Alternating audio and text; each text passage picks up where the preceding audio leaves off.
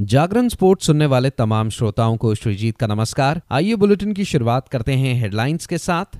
विश्व कप के 33वें मुकाबले में भारत ने श्रीलंका को 302 रनों से रौंदा। सेमीफाइनल में पहुंचने वाली पहली टीम बनी भारत। भारतीय जूनियर पुरुष हॉकी टीम 11वें सुल्तान जौहर कप के सेमीफाइनल में जर्मनी से भिड़ेगी। नोवाक जोकोविच ने वापसी कर जीत हासिल की, मेदवेदेव को मिली हार। जाबोर ने वोंद्रोसोवा को हराकर विंबलडन हार का बदला लिया।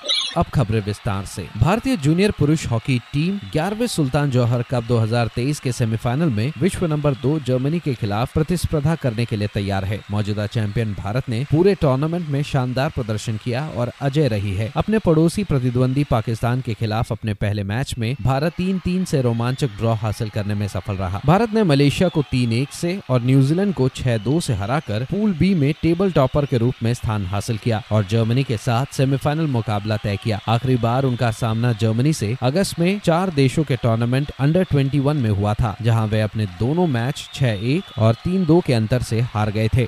अब खबर टेनिस की दुनिया से, जहां नोवाक जोकोविच पैरिस मास्टर्स के दूसरे दौर में टॉमस मार्टिन एचवेरे को 6-3, 6-2 से हराकर रिकॉर्ड 8वीं बार साल का अंत शीर्ष रैंकिंग के खिलाड़ी के तौर पर करने की राह पर हैं। जोकोविच इस साल सितंबर के मध्य में सर्बिया के लिए डेविस कप खेलने के बाद पहली बार एकल मुकाबला खेल रहे हैं। पैरिस मास्टर्स के 6 बार के चैंपियन जोकोविच ने रैंकिंग में दूसरे स्थान पर काबिज कार्लोस अलकराज पर अपनी बढ़त मजबूत कर ली है। अलकराज को दूसरे दौर में क्वालिफायर रोमन सफियोलन ने हराया था। रूस के डैनियल मेदवेदेव को भी दूसरे दौर के मुकाबले में डिगॉर्डेमित्रोव ने 6-3, 6-7, 7-6 से हराया, जिसके बाद अलकराज एकमात्र खिलाड़ी हैं जो साल के अंत में रैंकिंग में जोकोविच से आगे निकल सकते हैं। जोकोविच पुरुष वर्ग में रिकॉर्ड 7 बार साल के अंत में शीर्ष रैंकिंग के खिलाड़ी रहे हैं। ये पीट सैम्प्रास के रिकॉर्ड से 1 अधिक है। महिला टेनिस में महान खिलाड़ी ग्राफ 8 बार साल के आखिर में शीर्ष रैंकिंग की खिलाड़ी रही हैं। इस बीच टॉमी पॉल और कैस्पर रूड अब एटीपी फाइनल्स के लिए क्वालिफाई नहीं कर सकेंगे। 12वीं वरीयता प्राप्त पॉल क्वालिफायर बोटिक वन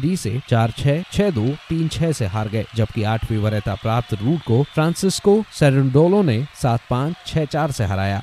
उधर विंबलडन फाइनल के रीमैच में ऑन्स जाबोर ने WTA फाइनल्स में राउंड रॉबिन मैच में नंबर 6 मार्केटा वोंद्रोसोवा को 6-4, 6-3 से हराया। जाबोर की सीधे सेटों में जीत ने ग्रुप में 1-1 की बराबरी पर पहुंचा दिया और विंबलडन चैंपियन वोंद्रोसोवा को 0-2 से पीछे कर दिया। नंबर 2 ईगा स्वेटक की नंबर 3 कोको गोफ पर सीधे सेटों में जीत का मतलब है कि ग्रुप मैचों के अंतिम दिन तक ग्रुप संतुलन में रहेगा। 2-0 के रिकॉर्ड के साथ स्वेटक ग्रुप जीतने और सेमीफाइनल के लिए क्वालिफाई करने के लिए शीर्ष स्थान पर है। गोफ और जाबोर समूह में 1-1 के साथ दूसरे स्थान पर हैं और वोंद्रोसोवा 0-2 के साथ सबसे नीचे हैं। जाबोर का मुकाबला शुक्रवार को स्वेटक से होगा। दोनों ने 2022 यूएस ओपन फाइनल के बाद से एक भी पूरा मैच नहीं खेला है, जिसे स्वेटक ने 6-2, 7-6 से जीता था।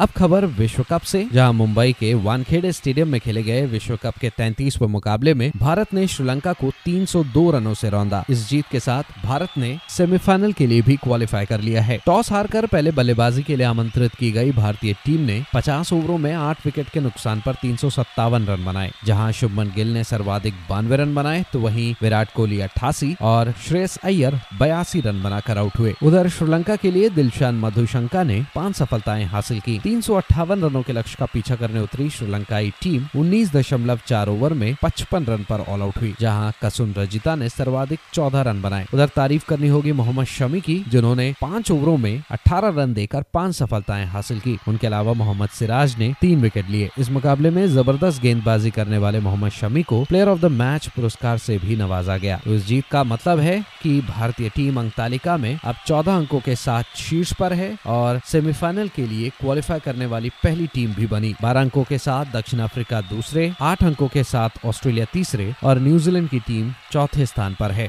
आज लखनऊ के भारत रत्न श्री अटल बिहारी वाजपेयी एकना क्रिकेट स्टेडियम में नेदरलैंड्स का सामना अफगानिस्तान से होगा।